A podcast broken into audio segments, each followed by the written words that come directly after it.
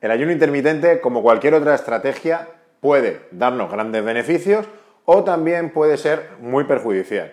Así que si quieres saber lo que no hay que hacer cuando comienzas a realizar ayuno intermitente, quédate que empezamos.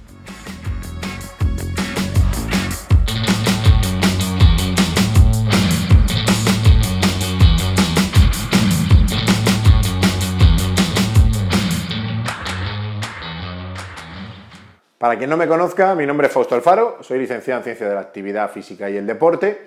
También me tenéis en otras redes sociales, como por ejemplo Instagram o Twitter, arroba Fausto Alfaro barra baja, y podéis escuchar todos estos vídeos en podcast, ¿vale? En el podcast Experts, en Spotify y también en Apple Podcast y todas las demás plataformas. Cuando hablamos de ayuno intermitente, que es un concepto que ahora mismo está muy de moda porque lo escuchamos en todos lados, tiene grandes beneficios tanto a nivel de pérdida de peso como también a nivel hormonal y sistema inmunológico, entre otros muchos.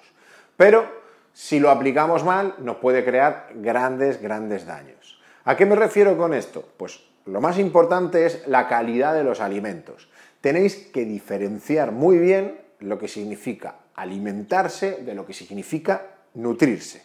Son dos conceptos muy diferentes. Alimentarse básicamente es darle de comer al cuerpo, nutrirse es que esos alimentos le estén dando a tu cuerpo lo que realmente necesita. El problema que tenemos hoy en día es que la mayoría de los alimentos que encuentras en el supermercado alimentan, pero no nutren, porque son ultraprocesados, alimentos muy ricos en azúcares simples, etcétera, etcétera, etcétera.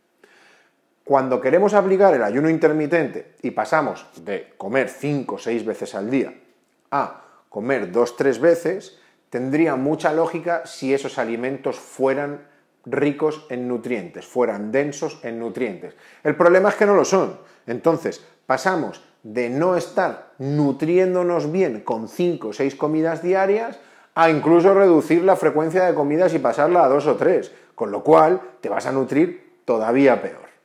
¿Qué hay que hacer para aplicar bien el ayuno intermitente que tan beneficioso puede ser? Lo primero es cambiar la calidad de tus comidas.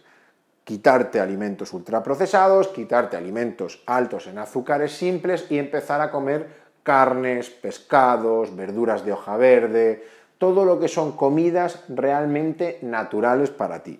Una vez que empiezo a comer este tipo de alimentación, con el tiempo voy a empezar a tener menos hambre entonces sí que es el momento de aplicar ayuno intermitente y reducir la frecuencia de las comidas, pasar de 4, 5, 6 a 2, 3 comidas diarias. Pero siempre, primero cambiando calidad de alimentos y después frecuencia, no al revés.